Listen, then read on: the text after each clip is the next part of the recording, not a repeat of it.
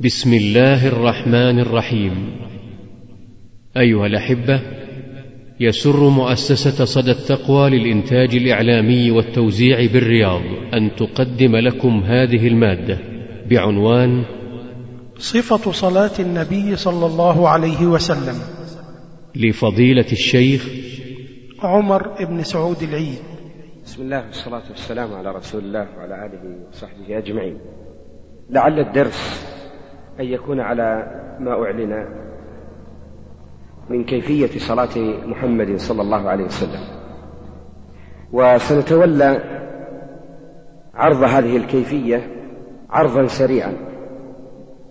وسيكون معنا إن شاء الله مع قضية العرض بعض التطبيقات العملية لما كان عليه النبي صلى الله عليه وسلم وتطبيق بعض الصور التي يخطئ الناس في أدائها.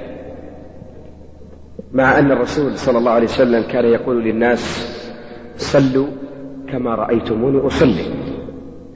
فربما نحتاج يعني بعض الأحبة أن يقوم ويؤدي بعض الصفات لنرى كيفية الصح وكيفية الخطأ.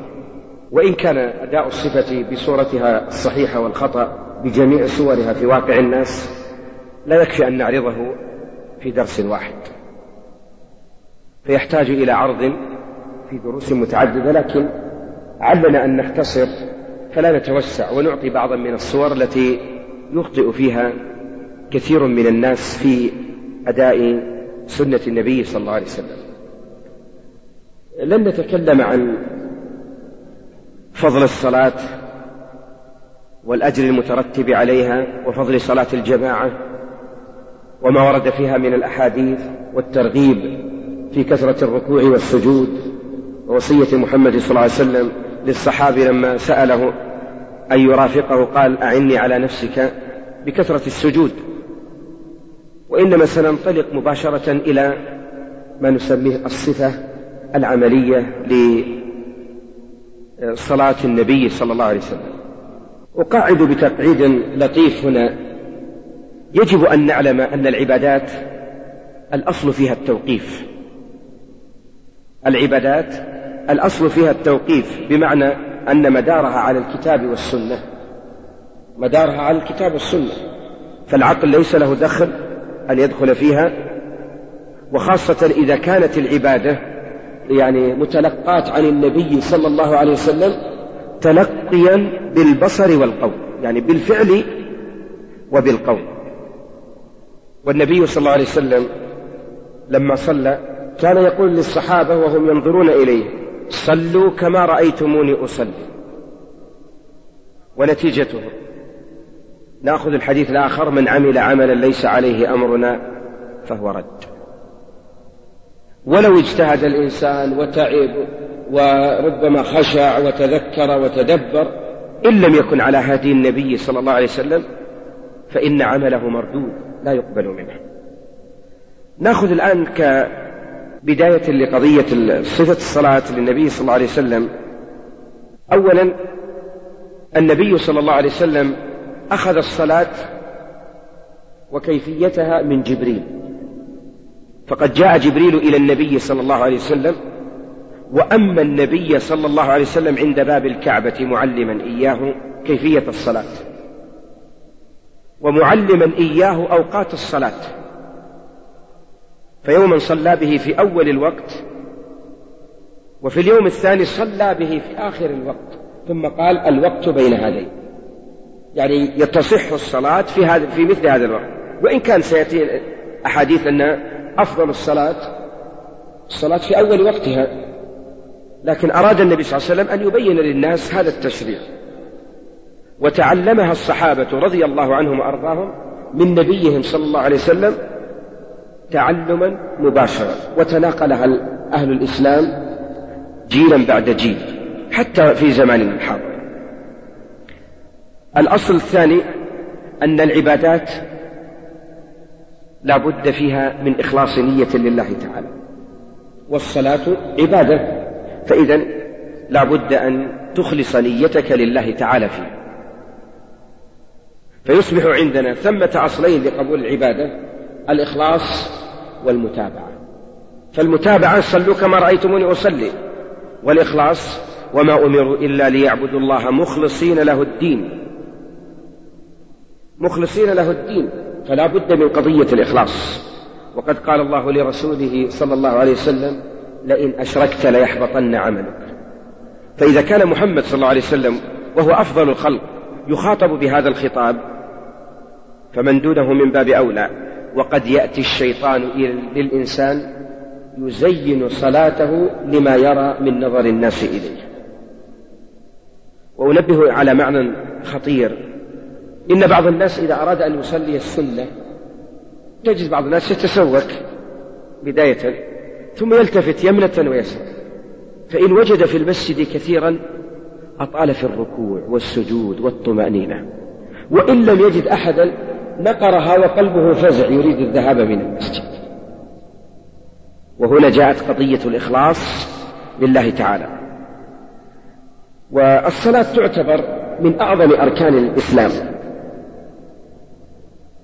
فمن تركها جحودا وإنكارا كفر وخرج من الإسلام بالكلية.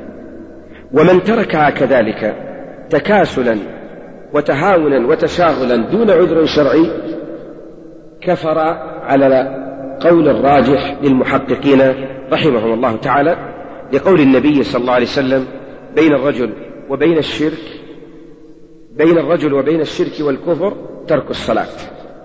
والحديث رواه الإمام مسلم الحجاج ولهذا ذهب كثير من المحققين إلى تكفير تارك الصلاة تهاونا وكسلا. وإن كان بعض من ذهب يعني عدد من السلف والخلف إلى عدم التكفير والمسألة آه، فيها خلاف قوي لكن ينبغي أن يحذر الناس من التهاون في الصلاة وما أكثره في زماننا الآن وخاصة في صلاة الفجر. فمن أندر الناس من يوقظ أبناءه ليصلوا ومن أندر الناس من يوقظ كذلك بناته لأداء الصلاة وقت الفجر وإنما ما تجد أحدا منهم يدع أبناءه وقت الدراسة لا يذهبون أو وقت الدوام لا يذهبون وهذا دليل على ضعف الناس وضعف الإيمان في قلوبهم.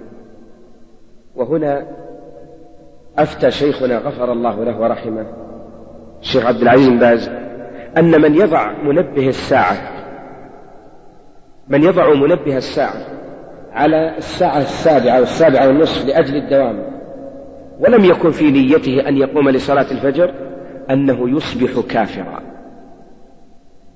كافرا يخرجه من الملة. ليس كفرا أصغر لا كفرا يخرجه من الملة. وهنا نقول إلى الله المشتكى من حال كثير من المسلمين في زماننا فرطوا في الصلاة وفي العبادة. الصلاة يؤديها المسلم منفردا وجماعة. وهناك أنواع من الصلاة تؤدى جماعة وأنواع منها تؤدى فرادى وهي ما نسميه صلاة النوافل وغيرها أو ربما تفوت الإنسان الصلاة لعذر شرعي ليس لكسل منه أو تهاون أو ضياع وقت لا.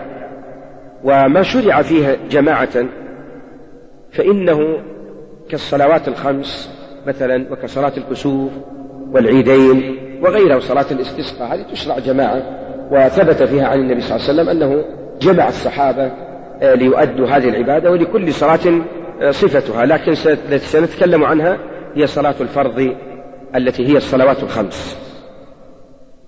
المسلم ينبغي له أولا منذ أن يسمع المؤذن. يعني ستبدأ الآن ببداية الصلاة بسماع المؤذن أن يحرص على قضية المتابعة للمؤذن. فإن النبي صلى الله عليه وسلم قد ثبت عنه أنه قال إذا سمعتم المؤذن فقولوا مثل ما يقول. ثم سلوا لي الوسيلة. وبين أن من تابع المؤذن وسأل سأل النبي صلى الله عليه وسلم الوسيلة قال النبي حلت له شفاعتي يوم القيامة. وما أحوجنا إلى أو لشفاعة المصطفى صلى الله عليه وسلم. الناس في عصرنا يتساهلون في متابعة المؤذن. تقف مع صاحبك وحديثك أنت وإياه ثم يؤذن المؤذن وما ينقطع الإنسان من حديثه وما يردد وربما لا يكون عند الإنسان شغل فيتكاسل. أذكركم بقصة من لطائف. اتصلت على شيخنا رحمه الله وغفر له وكان في الطائف يوما من الأيام. أسأله عن بعض الأسئلة. وفي أثناء إجابته رحمه الله أذن المؤذن في الطائف. فقال لي انتظر لنردد مع المؤذن ونجيب على سؤالك أنا في الرياض وهو في الطائف. وجلست أنا أردد مع مؤذن الطائف واستفدنا أن اتباع السنة هو الذي يرفع الله به العبد. كلنا يستطيع يسمع لكن من الذي يطبق بيت القصيد؟ كيف التطبيق؟ أحدنا لو اتصل على أحد في ما كان مجاورا للرياض قال تخسر مكالمة والمكالمة من خارج الرياض وهذه سنة ونبحث عن سبعين عذرا لأجل ألا نطبق السنة. وتأملت تأملا لطيفا فقلت سبحان الله بحسب تتبعنا يعني لمشايخنا سبحان الله من يعظم سنة محمد صلى الله عليه وسلم ويحرص على العمل بها والتأسي الله يرفع منازله ويبقي له ويجعله الله قدوة للناس. قدوة للناس من نعمة الله على العبد. تسمع مؤذن ثم تدعو قصرها لحظات. وما أسرع الشيطان أن يدخل على قلب الإنسان فيضيع عليه. الأمر الثاني إن مما ينبغي المسلم إذا سمع المؤذن أن يسارع إلى الوضوء.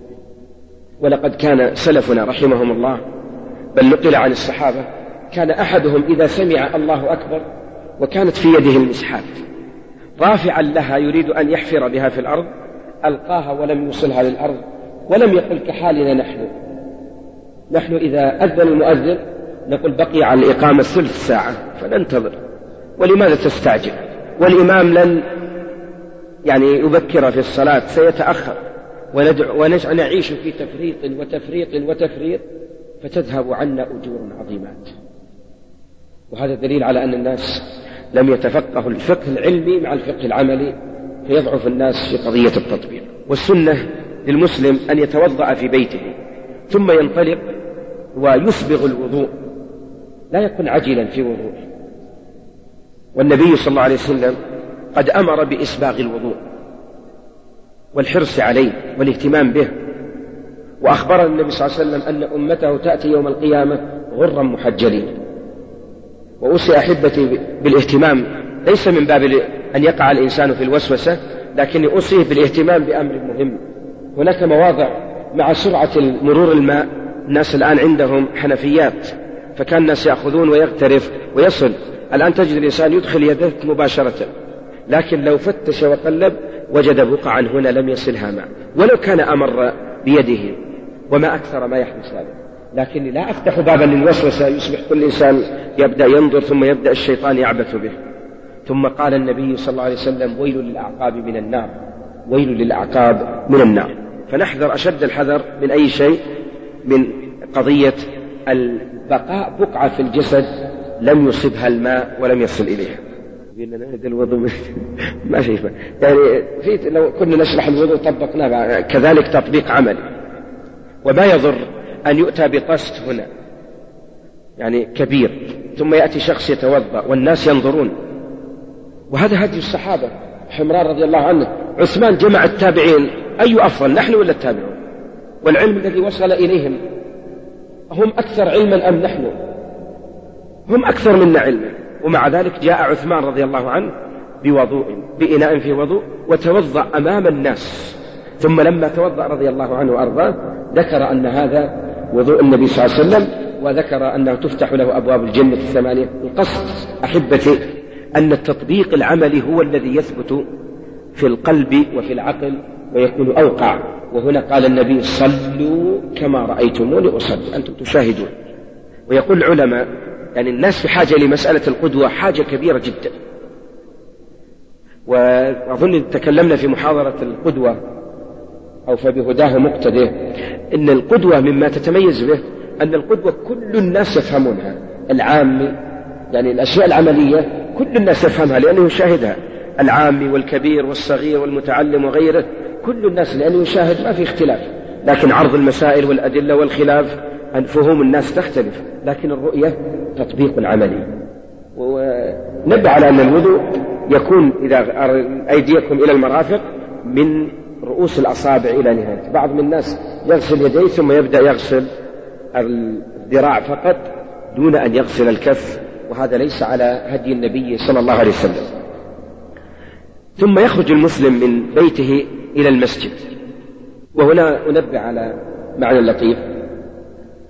السنن الرواتب السنة صلاتها في المنزل وأصحاب الهمم العالية الذين منذ أن يسمع المؤذن وهو مستعد يصليها في البيت ثم يأتي إلى المسجد. وإذا أتى إلى المسجد صلى تحية المسجد لأن السنة القبلية قد أداها في المنزل. والنبي صلى الله عليه وسلم يقول أفضل صلاة المرء في بيته ما عدا المكتوبة. وبين النبي صلى الله عليه وسلم أن لا تجعلوا بيوتكم قبورا وأمرنا بالصلاة فيها. يخرج المسلم إلى صلاة الجماعة وفي قلبه الاحتساب والأجر. فأنت ما تمشي خطوة إلى المسجد إلا رفعك الله بها درجة وحط بها أو حط عنك بها خطيئة. لما روى أبو هريرة رضي الله عنه وأرضاه قال قال رسول الله صلى الله عليه وسلم في حديث طويل وذلك أن أحدكم إذا توضأ فأحسن الوضوء ثم أتى المسجد لا ينهزه إلا الصلاة. يعني ما خرج إلا للصلاة ما عنده شغل غير الصلاة لا يريد إلا الصلاة فلم يخط خطوة إلا رفع أو رفع له بها درجة وحط عنه بها خطيئة حتى يدخل المسجد. ويصبح الإنسان مهما كان بيتك بعيد فخطواتك كلها مكتوبة في ميزان حسناتك. وما أعظم الحديث الذي في الصحيح أن رجلا رضي الله عنه وأرضاه من الصحابة كان من أبعد الناس دارا عن المسجد بيت بعيد. ومع ذلك كانت لا تخطئه صلاة يعني لا تفوت الصلاة أبدا. فقال له بعض الصحابة لو اتخذت حمارا يقيك حر الرمضة وأن تمشي في شدة الحر بدل ما تمشي في حرارة الأرض هذا الحمار يقيك. وفي الليل يقيك الأشجار والأحجار والثعابين أو غيرها يعني من الدواب. فقال رضي الله عنه والله إني لا أحب أن بيتي عند المسجد. إني أحتسب ذهابي ورجوعي في ميزان يوم القيامة. يخبر النبي صلى الله عليه وسلم فيقول إن الله قد كتب له ذلك كله. كتب له ذهابه ورجوعه. أسألكم أحبتي هل نحن ممن يحتسب الذهاب والرجوع في الموازين؟ أم أن بعضا من الناس لا يفكر إلا في الصلاة. تسأله قال الحمد لله صلينا. الله يقبل الصلاة. طيب والذهاب والرجوع ما يفكر في الأجر والثواب المترتب عليه. واستشعاره يعطيك حسنات عظيمات جدا وكلنا فيها ينبغي المسلم أن يمشي إلى الصلاة وهو بسكينة ووقار. لأنه سيقبل على مكان يقف فيه بين يدي ربه. بين يدي الله تعالى. والنبي صلى الله عليه وسلم يبين لنا أن المسلم إذا صلى فإن الله يكون قبل وجهه. ونهينا عن أن يبصق الإنسان عن قبل وجهه. فإن الله يكون قبل وجهه. أنت في الصلاة تصلي وتناجي ربك. تقول الحمد لله رب العالمين. ربك يقول حمدني عبدي. الله أكبر. ما أعظم مناجاة مع من؟ مع ملك الملوك. فإذا استشعر الإنسان هذه العبادة كان لها من الأثر لصلاح قلبه. واستقامته على دين الله تعالى. الإسراع بعض من الناس إذا رأى الإمام راكع تسمع صوته ودويه في داخل المسجد. نقول كما قال النبي إذا سمعتم القامة فامشوا إلى الصلاة وعليكم بالسكينة والوقار ولا تسرعوا. فقال صلى الله عليه وسلم فما أدركتم فصلوا وما فاتكم فأتموا. الحديث في البخاري. فدل على أن المسلم يمشي ولا فاتته الركوع أو فاتته الركعة ثم ما أدركه يدرك يدرك منها صلاه وما فاته قضاه بعد ذلك. إذا دخل المسلم إلى المسجد يسن له أن يركع ركعتين. أيا كانت لعموم حديث النبي صلى الله عليه وسلم إذا دخل أحدكم المسجد فلا يجلس حتى يصلي ركعتين. حتى يصلي ركعتين. فإن كانت من السنن الرواتب هذه الصلاة قبلها سنن رواتب أنوي بها الجمع تحية المسجد والسنة الراتبة. وهذا من فضل الله تعالى أن هذه العبادات يتداخل بعضها مع بعض. بعد ذلك يجلس المسلم ينتظر الصلاة. وما أحوجنا إلى استشعار الملائكة. فقد روى البخاري في صحيح من حديث أبي هريرة رضي الله عنه أن النبي صلى الله عليه وسلم قال إن الملائكة تصلي على أحدكم. ما دام في مصلاه ما لم يحدث.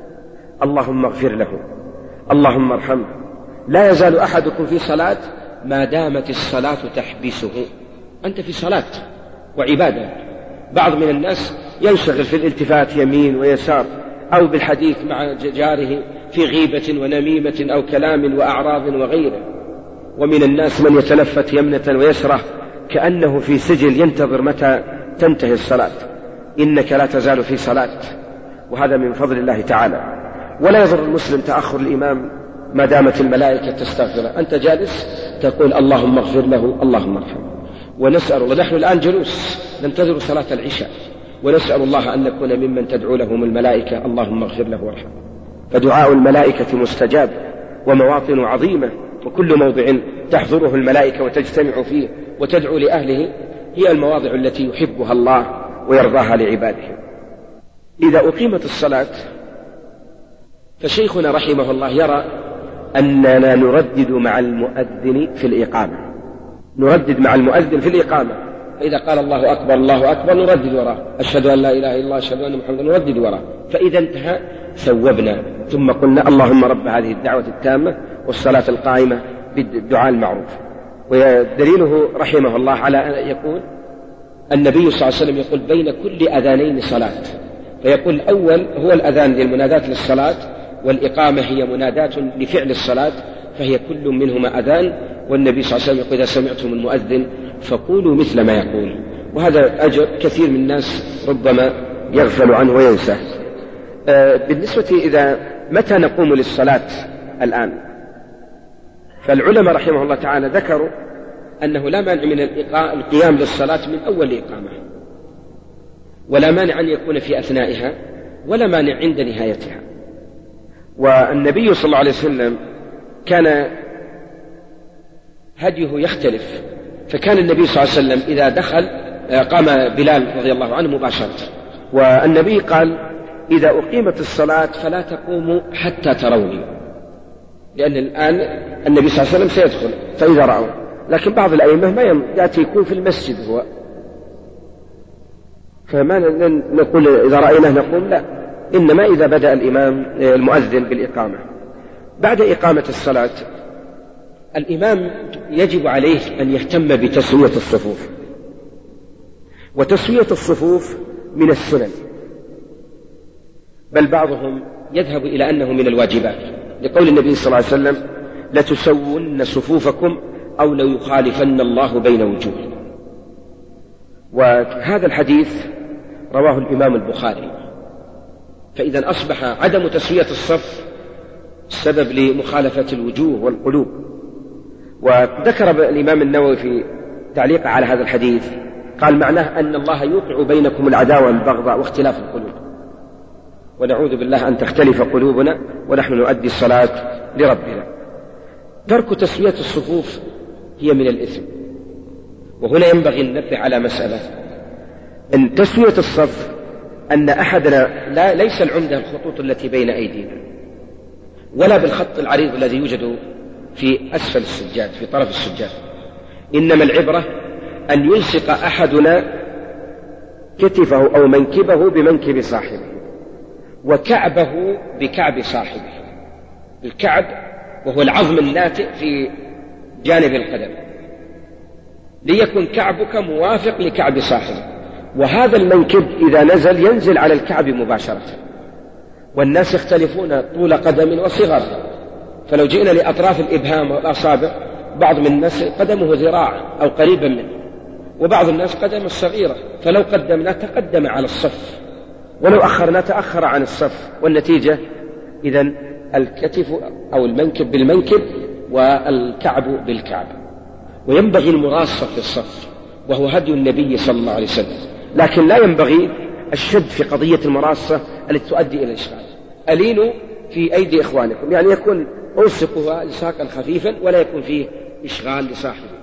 بعض من الناس يحب أن يكون مرتاحا في الصف فيجعل فراغ من هنا فراغ من هنا أو بعضهم يضطر يفحش بين قدميه حتى ما يأتي أحد يحاكه فإذا جاء الركوع ضم قدميه وشعر أنه مرتاح. وهذه الفروجات للشيطان أمرنا النبي صلى الله عليه وسلم بألا ندعها للشيطان لأجل أن لا يدخل يفسد علينا الصلاة بالوساوس وغيرها هذا أمر مهم جدا ينبغي التنبيه عليه. أمر النبي صلى الله عليه وسلم كان من هديه وهذه من التي ينبغي للأئمة من هديه لما كان يعلم الصحابة الصلاة وكذلك الصف. قال يا الصحابة رضي الله عنهم كان يسوين في الصف كما يصفي أحدنا القدح. يعني إذا جينا نصف مثلا في واقعنا البيالات الآن تجد كل واحد يحرص أن تكون البيالات على صف مستقيم. كان النبي يحرص يسويهم ويترك المحراب ثم يأتي هذا تقدم هذا تأخر. يعلمهم تعليما عمليا. قال حتى إذا فقهنا تركنا. يعني حتى إذا تعرفنا وعرفنا تركنا. بعض من الناس هداه الله يلتفت الإمام يقول جزاك الله خير ارجع شوي. بعضهم يسيء الأدب كبر بس. يعني كان يقول دخلت الآن في هذا الأمر. هذا معصية لله ولرسوله صلى الله عليه وسلم. نحن مأمورين بتعبد والأخذ بهديه. ليس هوانا هنا داخلا في مثل هذه الأمور. فكان النبي يسويهم. والنبي صلى الله عليه وسلم يقول ألا تصفون كما تصف الملائكة؟ كانوا يتراصون في الصف ويتمون الصفوف الأول. وكذلك الرسول صلى الله عليه وسلم يقول سووا صفوفكم فإن تسوية الصفوف من إقامة الصلاة. والحديث في البخاري. بالنسبة انتهينا من تسوية الصفوف كان من ما تميز به النبي صلى الله عليه وسلم يعني مرتبط بالتسوية. يقول لهم الرسول كما في الحديث الصحيح الذي في البخاري أقيموا صفوفكم فإني أراكم من ورائي هذا خاص بالنبي. النبي صلى الله عليه وسلم يعرف من وراءه كيف الصف معتدل أو لا الثاني الثالث الرابع هذا مما أطلعه الله عليه. ثم يقول النبي صلى الله عليه وسلم فإني أراكم من ورائي قال الصحابي راوي الحديث أنس وكان أحدنا يلزق منكبه بمنكب صاحبه وقدمه بقدم صاحبه. هذا هدي النبي صلى الله عليه وسلم في ذلك. ينبغي النبه على مسألة. لا يجوز لنا إحداث صف حتى يكتمل الصف الذي قبله. وهذا ينبغي أن نحرص عليه. والعبرة المسلم إذا دخل المسجد يحرص على ميامن الصفوف وشيخنا رحمه الله تعالى يقول إن القول الراجح أن ميمنة الصف أفضل من ميسرته ولو كانت قريبة من الإمام. عرفنا هذه المسألة؟ يأتي بعض الناس إذا يكون الصف كله عن يمين ليس هذا فرض يعني. فيعني إن الله وملائكته يصلون على ميامن الصفوف. وكان الصحابي يقول كما في الصحيح قال كنا كان يعجبنا أن نكون عن ميمنة النبي صلى الله عليه وسلم قال لأنه كان يقبل علينا بوجهه فيصبح أول من يشاهد الرسول وجه ميمنة الصف. فدل على أن ميامن الصفوف أولى وخير صفوف الرجال هي أولها. بعض من الناس يأتي إلى المسجد فما يهتم بالصف الأول للصلاة يبحث عن جدار أو عمود يستند ويقول إذا قام الإقامة دين الحمد لله المقصود صلاة الجماعة ما فاتت. لا هدي النبي صلى الله عليه وسلم المسارعة إلى الصف الأول وكذلك صحابته حيث قال خير صفوف الرجال أولها وشرها آخرها وخير صفوف النساء آخرها وشرها أولها. بعد تسوية الصفوف لا شك أن الإنسان يكون مستقبلا القبلة واستقبال القبلة هذا من أركان الصلاة ويستقبلها ببدنه جميعا. واستقبال القبلة جاءت في قوله تعالى قد نرى تقلب وجهك في السماء فولي وجهك فلنولينك قبلة ترضاها فولي وجهك شطر المسجد الحرام. لو واحد صلى مع الجهة هذه قلنا صلاتك باطلة لأن النبي صلى الله عليه وسلم يقول من عمل عملا ليس عليه أمرنا فهو رد فمن صلى إلى جهة المشرق وقبلتنا نحن في الرياض جهة المغرب ما صحت صلاته. وهذا هدي نبينا صلى الله عليه وسلم. ولم يذكر عن أحد آه، أنه خالف في هذه إلا في النفل في السفر فكان النبي كما سيأتي يصلي أينما توجهت به راحلته وكلام عليه إن شاء الله لعل نتكلم عليه في صلاة التطوع إن شاء الله. إذا قمت إلى الصلاة لا يحتاج إلى نية. فلا تقول نويت أن أصلي صلاة العشاء أربع ركعات فرضا أو لله تعالى أداء لا قضاء. هذا لم ينقل عن النبي صلى الله عليه وسلم فيه شيء ولا عن أحد من أصحابه رضي الله عنهم وأرضاهم وما ذكره بعض من الشافعية رحمه الله في هذا الأمر قول مرجوح لا يعول عليه. لقد كان لكم في رسول الله أسوة حسنة. ونبينا صلى الله عليه وسلم يقول صلوا كما رأيتموني أصلي.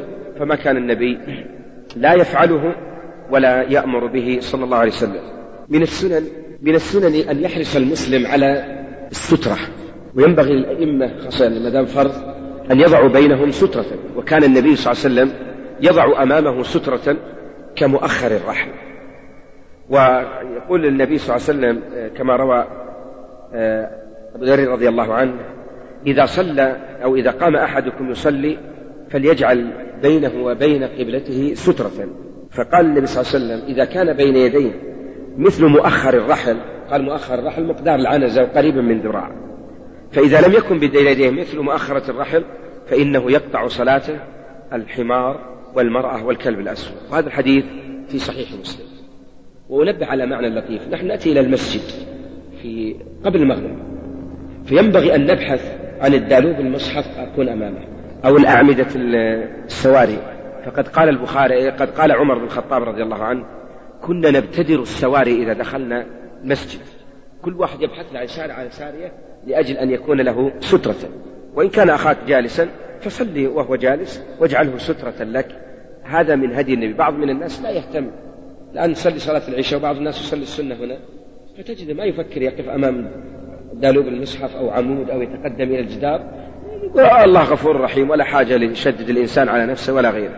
نقول لا النبي صلى الله عليه وسلم إذا صلى أحدكم فليصلي إلى سترة وليدنو منها وذهب بعض من أهل العلم إلى وجوب الصلاة للسترة وأن الإنسان لو تركها ربما أثم. ولكن الصحيح أنها سنة مؤكدة.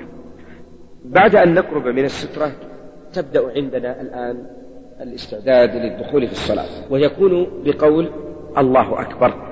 الإنسان وهو الآن يريد أن يصلي وهو واقف يحتاج إلى أن يكبر وتكبيرة الإحرام لا بد من رفع اليدين فيها. وذكر بعض أهل العلم أن لها صورتان ومنهم من ذكر صورة ثالثة أن يكون يديه محاذية لمنكبيه الله أكبر أو تحاذي أذنيه وبعضهم جمع بينهما وإن كان هذا لم يثبت فقال وردت صفة أن تكون محاذية لمنكبيه وصفة أن تكون محاذية إلى أطراف إلى أذنيه لكن ليس من شرط بعض من الناس يلمس أطراف شحمتي أذنيه ما في دليل عليه ولا نقل عن النبي صلى الله عليه وسلم فيها شيء وإنما تكون حذوة وتكون بطونها مستقبلة للقبلة ممدودة الأصابع. ويكبر الإنسان تكبيرة الإحرام عن قيام فلا تصح عن جلوس إلا في النفل والسفر فقط. فإنها تصح. إذا كان الإنسان مسافرا ويصلي نفلا يجوز. أما إذا كان صحيحا قويا فليس له أن يصلي جالسا أن يكبر تكبيرة الإحرام جالسا. إلا في النفل في الحضر وفي السفر في الحضر يجوز.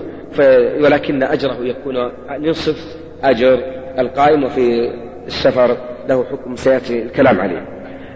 التكبير الآن هنا عندما يكبر يكون بصره موضع سجوده. حتى لا يصبح منشغلا. بعض من الناس منذ أن يكبر وجهه مستقبلا به الجدار. ونقول أن الإنسان يخفض بصره ينظر حتى لا ينشغل بما أمامه وهو رافعا يديه مكبرا قائلا الله أكبر. هذه هذا اللفظ من الألفاظ التعبدية. ولا تصح صلاة العبد حتى يدخل بتكبيرة الإحرام. وأنبه على كذلك تنبيها. بعض من الناس والأحبة يأتي إلى المسجد مبكرا. وتجد ربما منشغل بقراءة القرآن. يكبر الإمام تكبيرة الإحرام. وهو جالس يقول لابد أكمل هذه الصفحة علشان أقف على موقف جيد. ثم يبدأ الإمام بقراءة الفاتحة. وما درى المسكين أن إدراك تكبيرة الإحرام في هذا الموضع أفضل من قراءة القرآن كله في غيره؟ وش ما السبب؟ لأن تكبيرة الإحرام من الأمور الواجبات. وفضلها عظيم. وجاء الحديث عن النبي صلى الله عليه وسلم الصحيح. أن من حافظ على تكبيرة الإحرام أربعين يوما كتب الله له براءتان. براءة من النفاق وبراءة من النار. ما أعظم هذه البراءة؟ أسألكم أحبتي لنطبق ولنجاهد النفس في مثل هذه لنبرئ أنفسنا من النار والنفاق. وما أحوجنا إلى المجاهدة؟ ونجد أن الإنسان إذا كان صادق في الاجتهاد ستجده مستمر دائما على تكبيرة الإحرام. ما يحافظ الإنسان أربعين يوما على تكبيرة الإحرام ما تفوته أبدا إلا ورجل صادق في أن يستمر ويكتب الله له البراءة من النفاق. لأن من صفات المنافقين أنهم لا يأتون الصلاة إلا وهم كسالى. لكن إذا برئ من هذا النفاق وصفته كان له من الخير العظيم. ويقول العلماء إن تكبيرة الإحرام تفوت الإنسان بمجرد قراءة الإمام للفاتحة. من يوم يقول الحمد لله رب العالمين فاتك فضل تكبيرة الإحرام. أليس بعض من الناس قد يأتي في الصلاة يصلي السنة ثم تقام الصلاة فتجده ينشغل بالسنة إلى أن تنتهي الفاتحة. فنقول له إن خشيت فوت تكبيرة الإحرام فاقطع السنة مباشرة. وما تحتاج إلى تسليم. والنبي صلى الله عليه وسلم يقول في الحديث الصحيح إذا أقيمت الصلاة فلا صلاة إلا المكتوبة.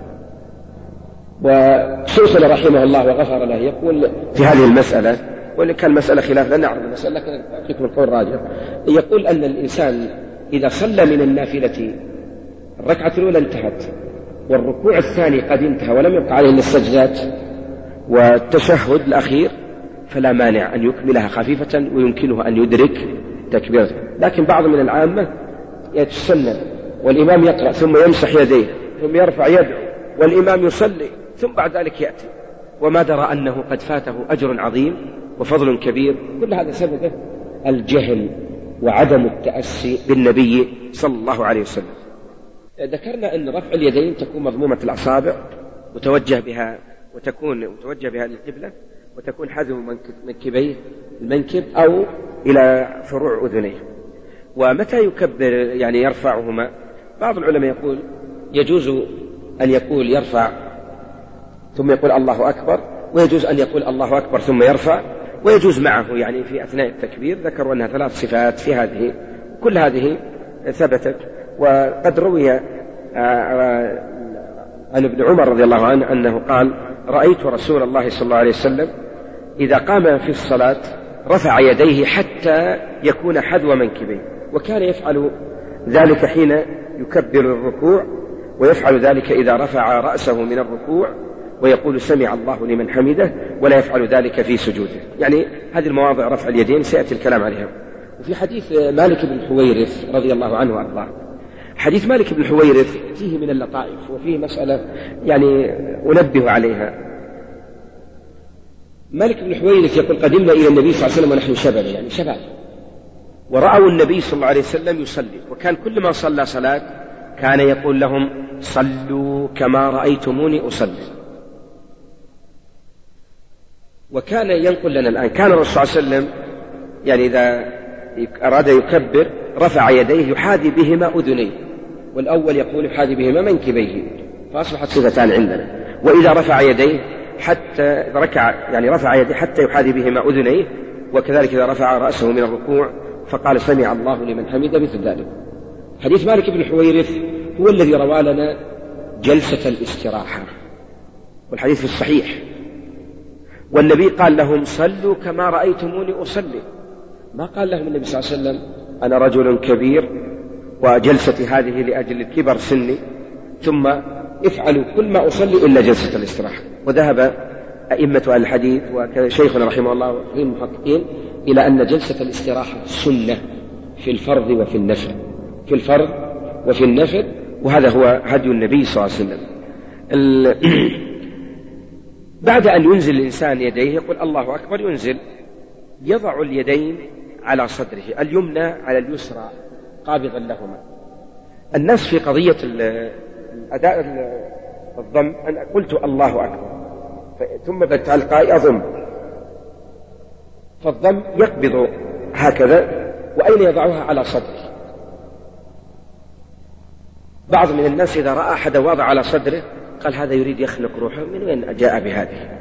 نقول لقد كان لكم في رسول الله أسوة حسنة وأصح الصفات التي وردت هو هي وضع اليدين على الصدر والصدر عندنا يبدأ من هنا ثم يرتفع ولو وضعها مرتفعا.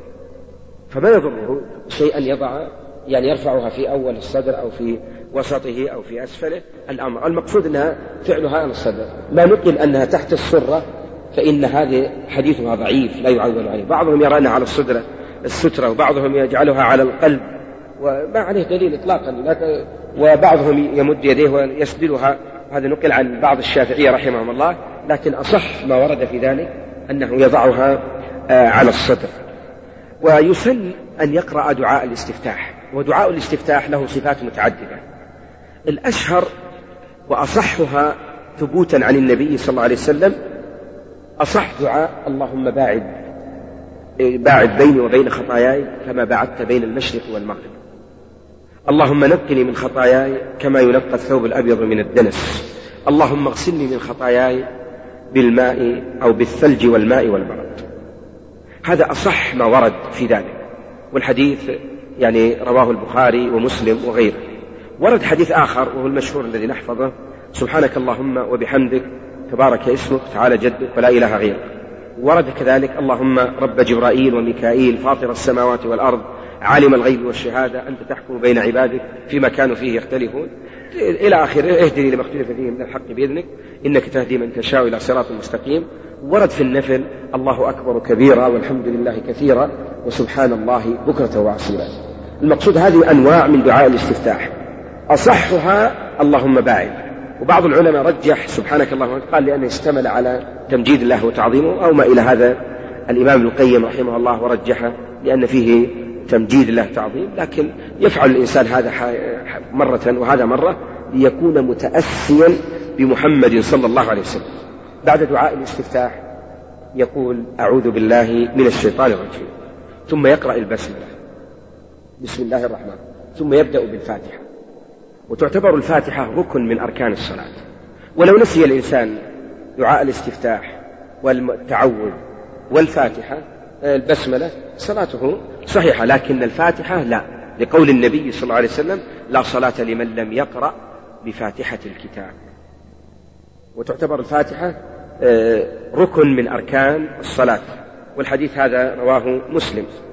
آه، فلا معروف أنها لا تصح بدونها وهذه تقرأ في كل ركعة لأنه ورد عن النبي صلى الله عليه وسلم كما في الحديث الذي رواه البخاري ثم فعل ذلك في صلاته كلها. يعني في كل ركعة كان يقرأ صلى الله عليه وسلم آه، فاتحة الكتاب. آه، نجد الآن لا شك الركوع في كل ركعة والسجود في كل ركعة والقيام. قالوا كذلك قراءة الفاتحة في كل ركعة والنبي صلى الله عليه وسلم واظب عليها فما صلى صلاة بدون أن يقرأ فيها فاتحة الكتاب. وينبغي أن نحرص أن نقرأها سواء كانت الصلاة سرية أو جهرية. وشيخنا رحمه الله يرى أنها واجبة أو ركن على في الصلاة الجهرية وفي الصلاة السرية. فنقرأها في سكتات الإمام إن تيسر والمأموم له أن يقرأها في أثناء قراءة الإمام للفاتحة وله أن يقرأها بعد قراءة الإمام وله أن يقرأها في أثناء قراءة للسورة التي بعدها. المقصود أنه لا يدع قراءة فاتحة الكتاب ولا تسقط إلا عن المسبوق فقط. متى جاء والإمام راكعا أو كان قائما فإنه إذا جاء وركع الإمام وهو لم يبدأ إلا بالفاتحة بأولها نقول له اركع. وكن تبعا له لحديث أبي بكر رضي الله عنه وأرضاه فإنه انتهى إلى النبي صلى الله عليه وسلم وهو راكع. فركع ركع رضي الله عنه قبل أن يصل الصف إلى الصف. فذكر ذلك النبي للنبي صلى الله عليه وسلم فقال له النبي زادك الله حرصا ولا تعد أو ولا تعدو أو ولا تعد. مقصود كلها صحح النبي صلى الله عليه وسلم ركوعه وركعته مع أنه لم يقرأ بفاتحة الكتاب ولم يأمره بقضاء ركعة أخرى. بعض العلماء يقولون إنه لو نسيها المأموم تحملها الإمام عنه. وهذا قد أفتى به شيخنا رحمه الله تعالى. وينبغي المسلم في السرية والجهرية أن يحرص عليه. بعد بالنسبة لقراءة الفاتحة أنبه كثير من الناس حين يقرؤون الفاتحة يهذونها هدا سريعا. وكان النبي صلى الله عليه وسلم يقطع الفاتحة. يعني يقول الحمد لله رب العالمين الرحمن الرحيم. ما يأتي بعض الناس الحمد لله رب العالمين الرحمن الرحيم مالك يوم الدين كان بنفس واحد وسريع. تسأله وبعض الناس يقف مع نفسه يقول سبحان الله ما أدري شلون وصلت ولا الضالين والآمين ما فهم ولا آية منها. مع أن النبي صلى الله عليه وسلم كما في حديث أبي هريرة يخبرنا في الحديث القدسي قسمت الصلاة بيني وبين عبدي نصفين فإذا قال العبد الحمد لله رب العالمين قال الله حمدني عبدي. الرحمن الرحيم أثنى علي عبدي. تجد فيه أمر محاكاة الناس إذا ذهبت عنهم. هذه ذهبت لذائذ العبادة وأثرها على النفس. وبعد ذلك إن كانت الصلاة جهرية فلا يجوز للإنسان أن يقرأ بغير فاتحة الكتاب. وإن كانت الصلاة سرية فإنك تقرأ الفاتحة وسورة بعدها ودليل ذلك حديث عبادة بن الصامت رضي الله عنه قال كنا خلف رسول الله صلى الله عليه وسلم في صلاة الفجر. فقرأ رسول الله صلى الله عليه وسلم. قال فثقلت عليه القراءة. يعني التبس على النبي صلى الله عليه وسلم وثقلت عليه القراءة. فلما فرغ قال النبي صلى الله عليه وسلم لعلكم تقرؤون خلف إمام يعني أنتم تقرؤون خلف الإمام قالوا نعم يا رسول الله. قال رسول الله صلى الله عليه وسلم بعد ذلك لا تفعلوا إلا بفاتحة الكتاب فإنه لا صلاة لمن لم يقرأ بفاتحة يعني ما نقرأ إلا الفاتحة غيرها لا نقرأ شيئا. ونجد حديث كذلك هذا الحديث رواه أبو داود وصححه آه، ذكره ابن حجر في التلخيص وصححه أبو داود والترمذي وغيرهم وله شواهد. الحديث الآخر اللي رواه الإمام أحمد آه، عن رجل من أصحاب النبي صلى الله عليه وسلم قال الرسول صلى الله عليه وسلم لعلكم تقرؤون والإمام يقرأ قالها النبي صلى الله عليه وسلم ثلاثا قالوا إنا لنفعل ذلك يا رسول الله. قال فلا تفعلوا إلا أن يقرأ أحدكم بفاتحة الكتاب. يعني يقرأ الفاتحة وغيرها لا تقرأ هذا في صلاة الجهرية. آه، بعد انتهاء الفاتحة يقول الإنسان آمين إذا كان منفردا وإماما ومأموما. وتجهر بها في الصلاة الجهرية وفي السرية لا حاجة للجهر بها. وينبغي للمأموم أن يوافق الإمام في صلاته فلا يسبقه ولا يتأخر عنه. وأخبر النبي صلى الله عليه وسلم أن من وافق تأمينه تأمين الملائكة ماذا يكون؟ يغفر غفر الله له.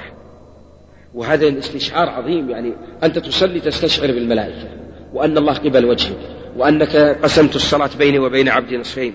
سبحان الله تحريك للشعور والداخلي لكن إلى الله المشتكى نصلي وصلاتنا لا تنهانا عن الفحشاء نصلي ولا تنضبط جوارحنا بطاعة الله تعالى. مما يدل على أن هذه الصلاة لم تثمر.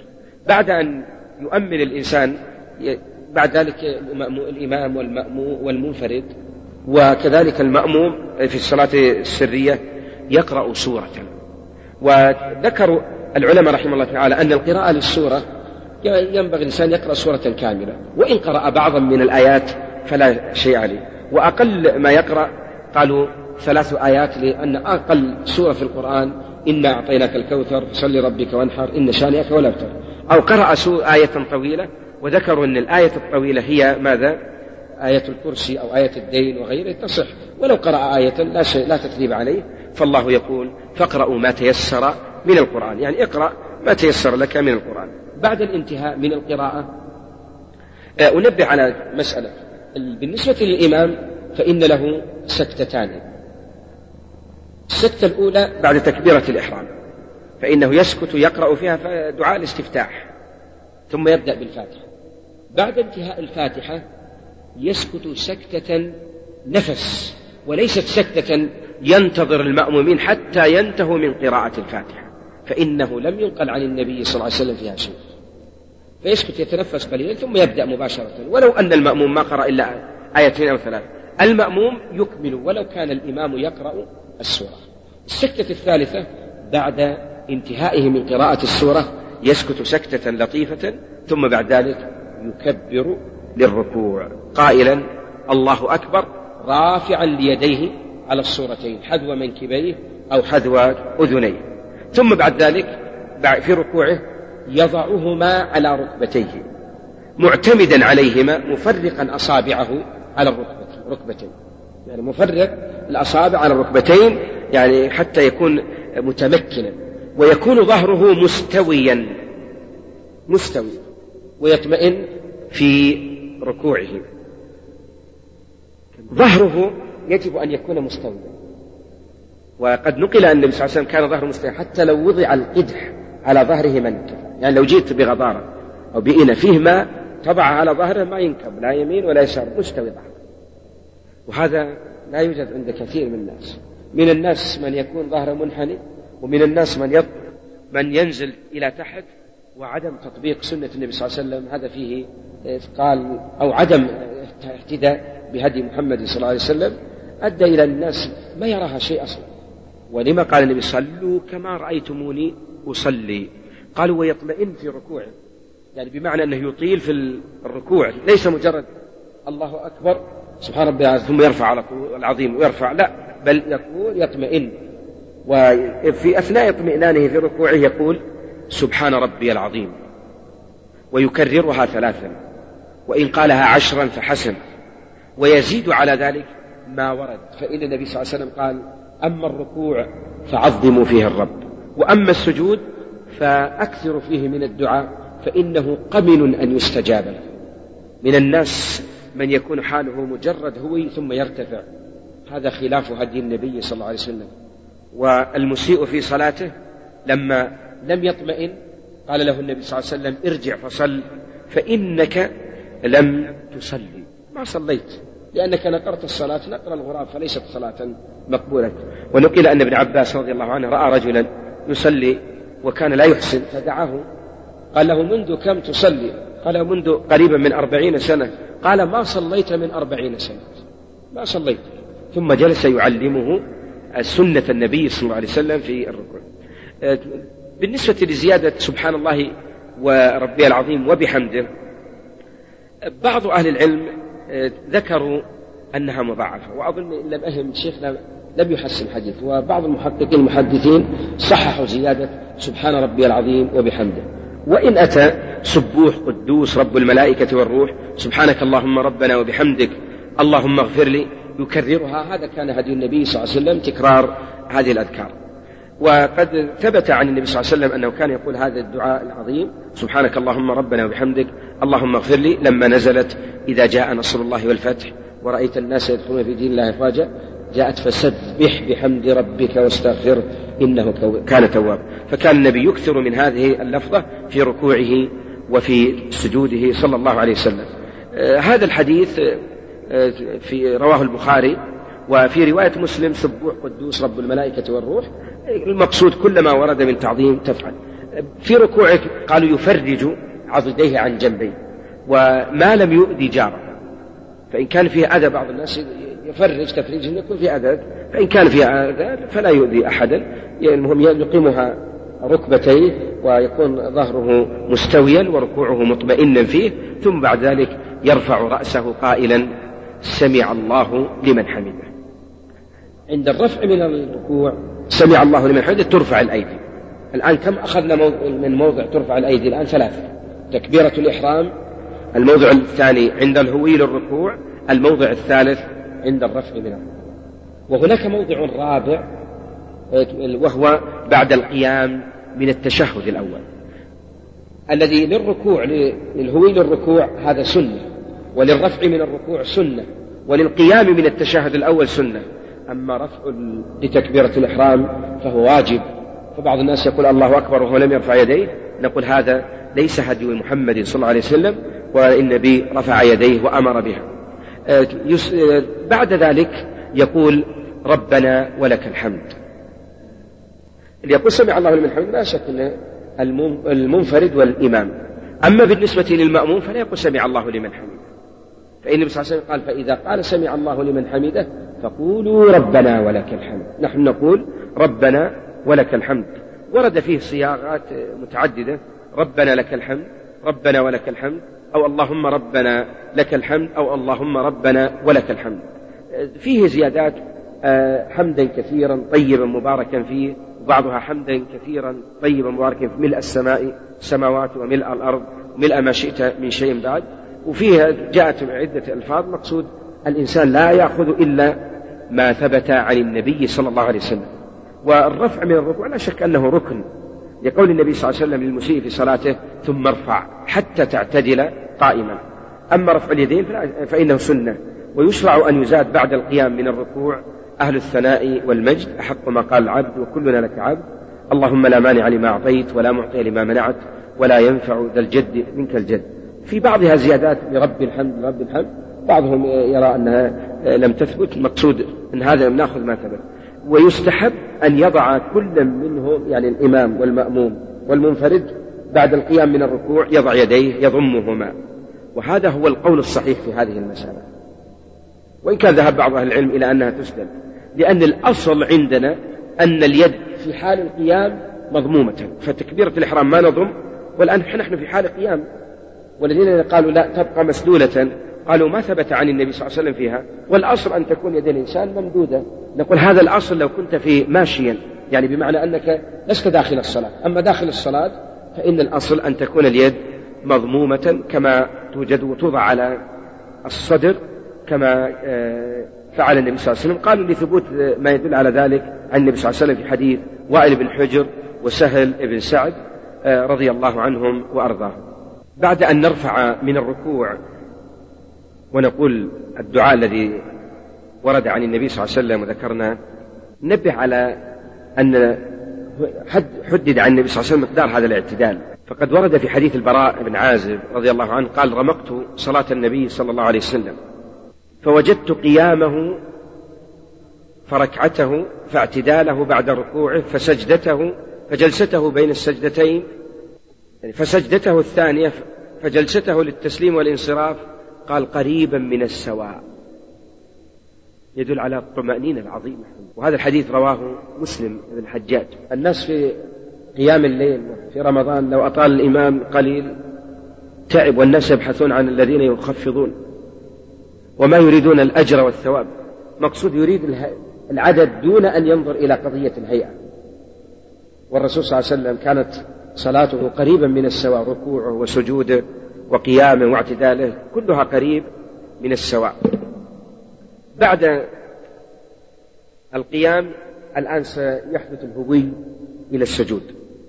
ثم يسجد مكبرا لكنه لا يرفع يديه كما رفع بعد الركوع وإنما يهوي ليسجد ويضع ركبتيه قبل يديه. فإن شق عليه كبعض كبار السن فلا مانع أن يضع يديه قبل ركبتيه. وهذه المسألة فيها خلاف كبير بين أهل العلم. هل نبدأ بالركبتين أم نبدأ باليدين؟ شيخ الإسلام وغالبا يكون نزاع بين طلاب العلم فيها.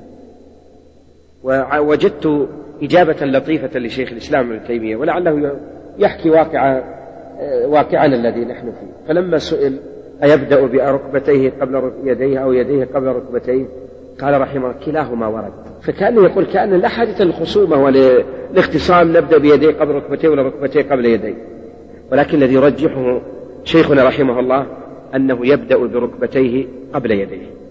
والمسألة مبنية على حديث النبي صلى الله عليه وسلم نهى أن يبرك المصلي كما يبرك البعير. كيفية بروك البعير وغيره؟ هذه مسألة تطول النقاش فيها وغير فيها وأدلتها ووجهة نظر هؤلاء وهؤلاء. والخلاف الوارد والآثار الواردة لكن شيخنا رحمه الله يرى أنه يبدأ بركبتيه قبل يديه وإن احتاج ككبير السن أن يبدأ بيديه قبل ركبتيه فلا مانع وهذا من رحمة الله تعالى بالعبد. ويستقبل بأصابع رجليه ويديه القبلة يعني يمدها وتصبح إلى جهة القبلة ضاما أصابع يديه. ويسجد على أعضائه السبعة. الأعضاء السبعة الجبهة الأنف مع الأنف واليدين والركبتين وبطون الرجلين. فتصبح الآن عندنا سبعة أعضاء. لا بد من أن تمكن. من الناس جهلا منه يضع جبهته وينسى أنفه أن يصل. وهذا كثير. كثير ما يحدث عند الناس. وهذا خطأ. بعض أهل العلم يرى أن صلاته باطلة. لو تعمدها لأن النبي صلى الله عليه وسلم يقول أمرت أن أسجد على سبعة أعظم. ونحن في زمان زاد الناس طريقة عجيبة لا ندري من أين. الإنسان يكون شماغه متعوب عليه نشا والعقال جالس عشر دقائق إلى أن ركب. فتلقائي ما يريد أن يسجد يضع جبهته يفسد العقال ويفسد المرزام طيب والنتيجة؟ يسجد على أنفه. تجده يراوح على أنفه في حال لو أطال الإمام تعب جدا فنقول هذا لا يجوز لك أبدا. ولا يصح. نحن في موطن تعبد لله تعالى ليس في موطن هوى نأخذ لأنفسنا. والنبي يقول صلوا كما رأيتموني أصلي. في سجوده يقول سبحان ربي الأعلى ويكرر ذلك ثلاثا وإن زاد إلى عشر فلا مانع منه. ويستحب أن يأتي بنفس ما ذكرنا سابقا سبوح قدوس رب الملائكة والروح. سبحانك اللهم ربنا وبحمدك اللهم اغفر لي. سبحان ذي الجبروت والملكوت والكبرياء والعظمة. يعني ما ورد من التمجيد. ثم يكثر من الدعاء. هذا موطن دعاء. فإن النبي صلى الله عليه وسلم قال وأما السجود فأكثروا فيه من الدعاء فإنه قمن أن يستجاب له. أشرف ما في الإنسان جبهته وأنفه. وعثرها بالتراب لربه. يعني تجد الناس الآن إذا جاء خصوم ولا شيء قال ترى أضع وجهك في التراب. من أنت أضع وجهك لكن لما جاءني أمر من الله أضع وجهي وكل جسدي. وهذا فيه التعبد التام والانقياد لأمر الله تعالى. في السجود السنة أن يجافي. يجافي عضديه عن جنبيه. وأصابع مستقبل القبلة. وقد ورد أن الصحابة رضي الله عنهم وأرضاهم كانوا يرون بياض إبطي النبي صلى الله عليه وسلم أثناء سجود بعض من الناس إذا سجد ضم نفسه ضما. وهذا خلاف السنة. والسنة كذلك أن يجافي بطنه عن فخذيه فلا يسجد. ويضم يوصل بطنه تحتك بفخذيه بل يكون بعيدا مما يدل على تأسي فيه ويرفع ذراعيه عن الأرض. ونهي المسلم أن يفترش فيضع يده على الأرض يعني مرفقه ويده أصابع أن تكون على الأرض فالنبي صلى الله عليه وسلم نهى عن افتراش كافتراش السبع وكل صفة لحيوان نهينا عنها. ومن اللطائف في الصلاة فيها صفات.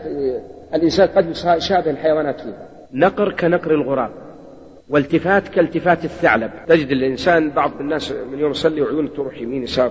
وإذا نظرت سبحان الله إلى الثعلب تجد عيونه تروح يمين ويسار. وعن افتراش كافتراش السبع فإن الأسد إذا جلس تجد يديه ممدودة. وكلها في الأرض ونهينا عن إقعاء كإقعاء الكلب. فأصبحت صفات الحيوانات لا نتصف بها نحن وإنما نتأسى بنبينا صلى الله عليه وسلم. بعد ذلك جاءنا حديث أنس رضي الله عنه في النهي آه، عن الافتراش. اعتدلوا الحديث آه، في عند البخاري اعتدلوا في السجود. ولا يبسط أحدكم ذراعيهم بساط الكلب. وللمصلي أن يضع يديه على الأرض حذاء منكبيه. في السجود يعني إذا سجد تكون حذاء منكبيه وإن قدمها قليلا تكون عند الأذنين فلا مانع فروع أذنيه فكلها وارد ورد فيها. السجود هو أعظم موضع تذلل لله تعالى وهذا لا شك فيه. وتقرب ولهذا سجود الإنسان لربه إعلان بذله وخضوعه لله تعالى. ومن أجل ذلك كان المؤمن أقرب ما يكون في إلى الله تعالى حال سجوده. وجاء الأمر واسجد واقترب. ينبغي أن حال السجود أن لا تسجد الجوارح دون القلب فيسجد القلب معنا ويستشعر الإنسان قربه من الله تعالى وأنه ينبغي له كثرة الدعاء. بعد السجود وانتهاء من الأدعية أقول الله أكبر رافعا من السجود. ليس هناك رفع لليدين بعد القيام من السجود ويفرش قدمه اليسرى ويجلس عليها. ظهرها إلى الأرض وبطنها إلى أعلى وينصب الرجل اليمنى ينصب الرجل اليمنى. لعلي إن شاء الله يعني بعد يعني بعد ما ننتهي بس الآن هذه الصلاة الركعة الأولى ثم نقول الركعة الثانية كمثلها وننتهي. نطبق تطبيق عملي. يعني الركوع والسجود وكيفيته تطبيق والأخطاء نجيبها إن شاء الله في وقت آخر تصير عشان نرى الصفة الطبيعية. وسنطبق على المعصى بحيث كل يشاهد وليس يعني عيبا إن شئتم تطبق وشوف أحد وإلا طبقت يعني الأمر سهل. أقول لقد كان النبي أفضل الخلق وهو يشاهده الصحابة رأي العين بأبي هو وأمي صلى الله عليه وسلم. بعد أن يرفع من السجود سيجلس بين السجدتين. وبين السجدتين ورد عندنا عن النبي صلى الله عليه وسلم دعاء. جلسنا الآن حدث عندنا بين السجدتين الافتراش. والافتراش الآن عندي قدمين اثنتين منصوبة. أفرش واحدة أجلس عليها تجلس عليها مقعدة والثانية منصوبة وأصابعها تتوجه القبلة منصوبة. هذا الافتراش. واضح؟ هذا الافتراش به. ثم أضع يدي على فخذي وإن وضعت أطرافها على الركبتين أجلس. هل يضم أصابعها؟ شيخنا رحمه الله يرى أنها مبسوطة بين السجدتين ولا يضم ولا يحلق ولا يشير. وبعض مشايخنا يرى أنه تضم ويحلق ويشير بها. عندما يجلس بين السجدتين يقول اللهم اغفر لي. ثم يقول وارحمني وعافني واهدني وارزقني. هذا الحديث رواه آه، أبو داود وصححه الشيخ ناصر الدين الألباني رحمه الله تعالى. نحفظ الدعاء مهم جدا. بعض الناس من اليوم يقوم خاصة مثل سمع الله لمن حمده يقول ربنا ولك ربنا ولك الحمد والشكر. لم يرد عن النبي لفظة الشكر أصلا. وإنما نقول ربنا ولك الحمد. ملء السماء وملء الأرض وملء ما شئت من شيء بعد أهل الثناء والمجد. أو نقول حمد ربنا ولك الحمد حمدا كثيرا طيبا مباركا فيه كما يحب ربنا ويرضى. نأتي بما ورد. وهنا تجد بعض الناس يقول رب اغفر لي ولوالدي. أنت ائت بما ورد ثم ادعو بما شئت. ما نقول لك لا تدعو. هذا موضع دعاء. فأتي بما ورد. رب اغفر لي آه، وارحمني وعافني واهدني وارزقني. يعني أصبح الآن طلب مغفرة ورحمة وعافية وهداية ورزق خمس كلمات. ثم إن شئت ادعو لوالديك وادعو لمن؟ لمن؟ آه، شئت لنفسك ولغيرك من خير الدنيا والآخرة. وينبغي الاطمئنان. بعض من الناس منذ أن يرفع يقول الله رب اغفر لي وعلى طول نازل مباشرة. وأقله أن يقول الإنسان رب اغفر لي لكن ترفع مطمئن وتجلس مطمئن ثم تدعو مطمئنا. فليس المقصود أن تنتهي من الصلاة وإنما المقصود أن تتأسى بالنبي صلى الله عليه وسلم. ثم بعد ذلك يسجد السجدة الثانية مكبرا ويفعل في السجدة الثانية كما فعل في السجدة الأولى. ثم بعد ذلك يرفع رأسه. الآن انتهينا من الركعة الأولى. هذه السجدة يرفع. ويجلس جلسة خفيفة وهي ما تسمى جلسة الاستراحة. وهي مستحبة ليست واجبة. وإن تركها الإنسان فلا حرج عليه. وهذه الجلسة الخفيفة يقول الله أكبر ثم يجلس أو إذا كان إماما ويخشى أن يسبقه المأمومون فيقول آه، يجلس جلسة الاستراحة بعد القيام ثم يقول الله أكبر ثم بعد ذلك المأموم يجلس جلسة الاستراحة ويقوم بعد ذلك. ثم بعد ذلك ينهض إلى الركعة الثانية قائما معتدلا يعني هل يقوم آه، يسميه قيامها معتمد على ركبتيه أم يعجن يعني معتمد على يديه؟ كلاهما ورد. بعض العلماء يعني يرجحون القيام على الركبتين هو أولى لكن لو فعل هذا حينا وهذا حينا فلا نثرب حصل حديث بعض أهل العلم صححه وهو حديث العجل النبي صلى الله عليه وسلم كان كأنه يعجل لما قام صلى الله عليه وسلم. إن شق عليه يعني القيام على الركبتين اعتمد على الأرض في ذلك. ثم بعد ذلك قام الركعة الثانية. ليس هناك استفتاح لأن الاستفتاح انتهى. إن شاء قرأ التعوذ. أن يقول أعوذ بالله من الشيطان الرجيم. وإن لم يتعوذ اكتفى بالتعوذ الأول الذي في الركعة الأولى فلا شيء عليه وليس واجبا. وإن كان شيخ ناصر الدين الباني رحمه الله يذهب إلى أن التعوذ في كل ركعة واجب لعموم قوله تعالى وإذا قرأت القرآن فاستعذ بالله وهو قراءة. لكن يقولون القراءة التي في الصلاة كلها شيء واحد والتعوذ الأول يكفي وهذا رأي شيخنا رحمه الله وغفر له. ثم يفعل في الركعة الثانية يقرأ الفاتحة ثم سورة بعدها ثم يركع إلى آخره. بعد انتهاء الركعتين سيجلس لما يسميه التشهد الأول. جاءت الركعة الثانية سيجلس بعد ذلك للتشهد الأول. التشهد الأول نجلس فيه جلسة خفيفة.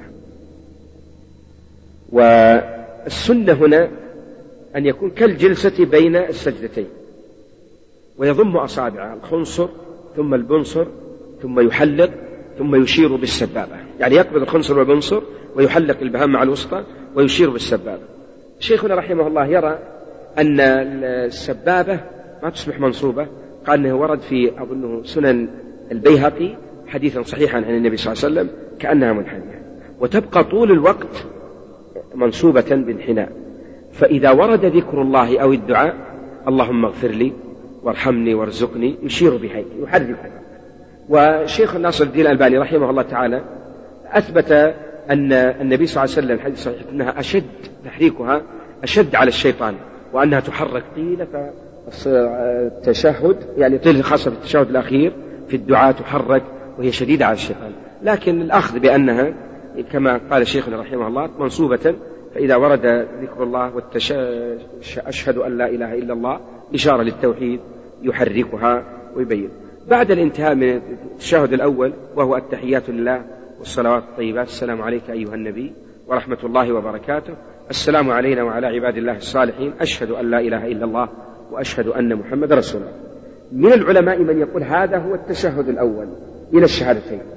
وشيخنا رحمه الله وغفر له يرى أن من السنة إدخال أو متابعة الصلاة على النبي صلى الله عليه وسلم وأن يقول في التشهد الأول اللهم صل على محمد وعلى آل محمد كما صليت على آل إبراهيم وبارك على إنك حميد مجيد اللهم بارك على محمد وعلى آل محمد كما باركت على آل إبراهيم إنك حميد مجيد.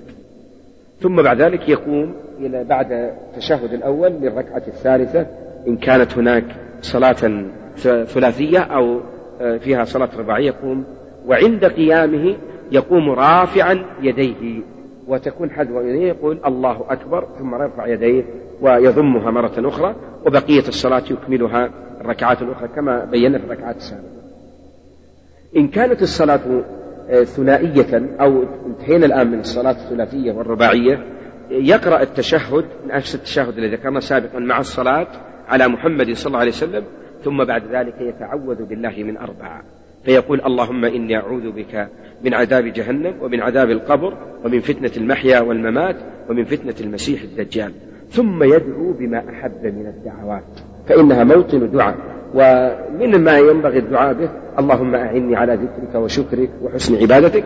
شيخ الإسلام ابن تيمية رحمه الله تلميذ ابن القيم يرون أن هذا الدعاء يقال قبل السلام ولا يقال بعد السلام.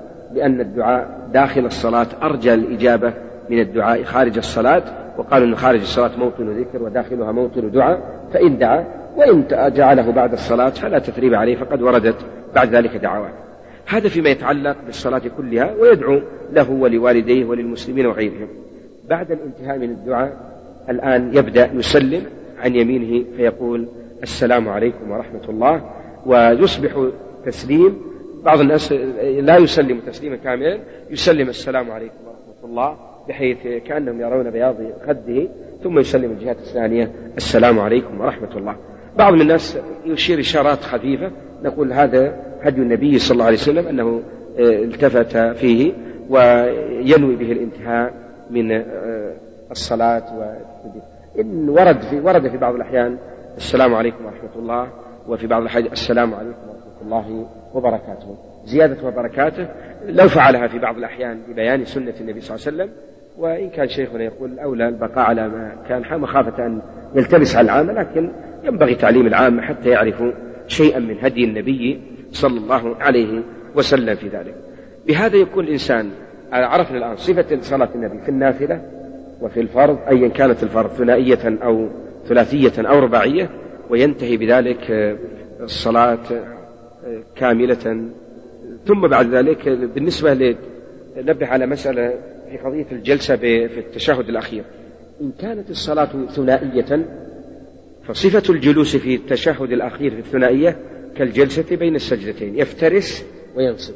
وإن كانت الصلاة ثلاثية أو رباعية بمعنى أن لها تشهدان فإنه يتورك يدخل قدمه تحت القدم الأخرى أو ذراعها ثم بعد ذلك وركه وفخذه يجلس على الأرض وتصبح الرجل منصوبة ويخرج قدمه من الجانب الآخر ورجله الثانية منصوبة بين منصوبة ويعني واقفة. هذا إن تيسر بعض من الناس قد لا يستطيع. وهناك صفات يعني عرضت على شيخنا الشيخ محمد بن صالح العثيمين في صفات الجلسات التشهد. لعل الله أن ييسر إن تذكرناها جئنا بها في الدرس القادم فيما يتعلق بصلاة التطوع حتى يصبح الإنسان يعرف ما هدي نبيه صلى الله عليه وسلم في الصلاة. هذا يعني ما نسميه جزء من ما يتعلق بالصلاة. بعد انتهاء الإنسان نبع على كذلك أن الصلاة الرجل والمرأة سواء لا فرق بينهما إطلاقا. بعد انتهاء الإنسان من الصلاة يقول أستغفر الله أستغفر الله أستغفر الله. اللهم أنت السلام ومنك السلام تباركت ما في وتعاليت تباركت يا ذا الجلال والإكرام. لفظ تعاليت لم تثبت عن النبي صلى الله عليه وسلم هنا. لا إله إلا الله وحده لا شريك له له الملك وله الحمد وهو على كل شيء قدير. لا إله إلا الله وحده لا شريك له آه، مخلصين له الدين ولو كره الكافرون. ويأتي بعد ذلك اللهم لا مانع لما أعطيت ولا معطي لما منعت ولا ينفع ذا الجد منك الجد ولا حول ولا قوة إلا بالله. لا إله إلا الله ولا نعبد إلا إياه له النعمة وله الفضل وله الثناء الحسن. يأتي يعني بالتهليل. بعد ذلك يسبح ثلاثا وثلاثين سبحان الله والحمد لله والله أكبر. وكذلك يحمد ثلاثا وثلاثين ويكبر ثلاثا وثلاثين ويقول في تمام المئة لا إله إلا الله وحده لا شريك له له الملك وله الحمد وهو على كل شيء قدير. بالنسبة للتسبيح الذي بعد الصلاة وردت له صفات متعددة. إن شاء قال سبحان الله والحمد لله والله أكبر. يعني بمعنى أنها ثلاث ثلاثين كلها. عشرا عشرا عشرا.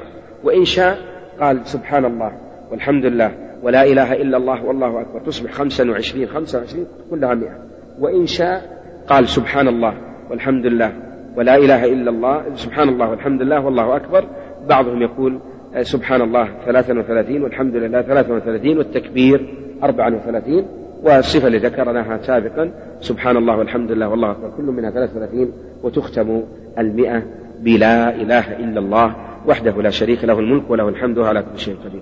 يسن للمسلم عقب كل صلاة أن يقرأ آية الكرسي.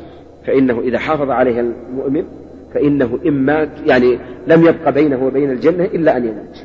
هذا فضل من الله تعالى. وكأنك مستعد لجنات عدن. وكلها ترى الأذكار ما تأخذ من الإنسان ثلاث دقائق. والله إني لأعجب من بعض الناس ما أن يسلم الإمام إلا وسارعوا إلى أبواب المسجد. نسوا التسبيح والتهليل وقراءة آية الكرسي ومن السنة أن يقرأ بعد كل صلاة قل هو الله أحد. وقل أعوذ برب الفلق قل أعوذ برب الناس. مرة مرة ما عدا الفجر والمغرب فإنها تقرأ ثلاثا ثلاثا. هذا هدي نبينا صلى الله عليه وسلم. وبعد ذلك إن شاء يصلي السنة التي بعدها إن كانت سنة بعدية راتبة أو إن كان ليس هناك سنة راتبة يقرأ من القرآن أو يسبح أو ينصرف. وبهذا نكون انتهينا من كيفية صلاة النبي صلى الله عليه وسلم. في الحقيقة لم نورد الأحاديث نظرا لأن الوقت ضيق جدا. وإذا كان المفروض لكل جزئية نورد نص الحديث الوارد فيه أوردنا شيئا خفيفا. نسأل الله يجعلنا وإياكم ممن يتأسى بنبيه محمد صلى الله عليه وسلم في أموره كلها لعل أعمالنا أن تقبل فإن آه، النبي قال من عمل عملا ليس عليه أمرنا فهو رد ومن أحدث في أمرنا هذا ما ليس منه فهو رد. آه، في قضية القيام الناس في قيامهم آه، للصلاة يختلفون من الناس من تجد يراوح قدم وقدم ولا يقف قياما جادا فيه ومن الناس من يبحث عن عمود يسند ظهره إليه وهذا لا يجوز. وتصبح من الناس من يتقدم وينبغي أن نعلم أن الحركة في الصلاة لا تجوز. فبعض من الناس يتحرك بشماغه وغترته وأنفه وأشياء ينظر إليها وساعة ينظر إلى الوقت وغيره. كل هذه من الشيطان يريد أن يفسد عليك ثمرة العبادة وأثره عليك. الإنسان يستشعر الوقوف بين يدي الله تعالى فيصبح قلبه وجوارحه متوجهة إلى ربه يريد ما عند الله تعالى والأجر والثواب. أسأل الله يتقبل عبادتنا وصلاتنا وأعمالنا ونصلي ونسلم على نبينا محمد وعلى آله وصحبه. شكر الله للشيخ عمر العيد على ما قدم وجعله في ميزان حسناته. وتقبلوا تحيات إخوانكم في مؤسسة صدى التقوى وتسجيلات التقوى بالرياض. والسلام عليكم ورحمة الله وبركاته. بموجب فهرس تسجيلات التقوى فإن رقم هذا الشريط هو 14705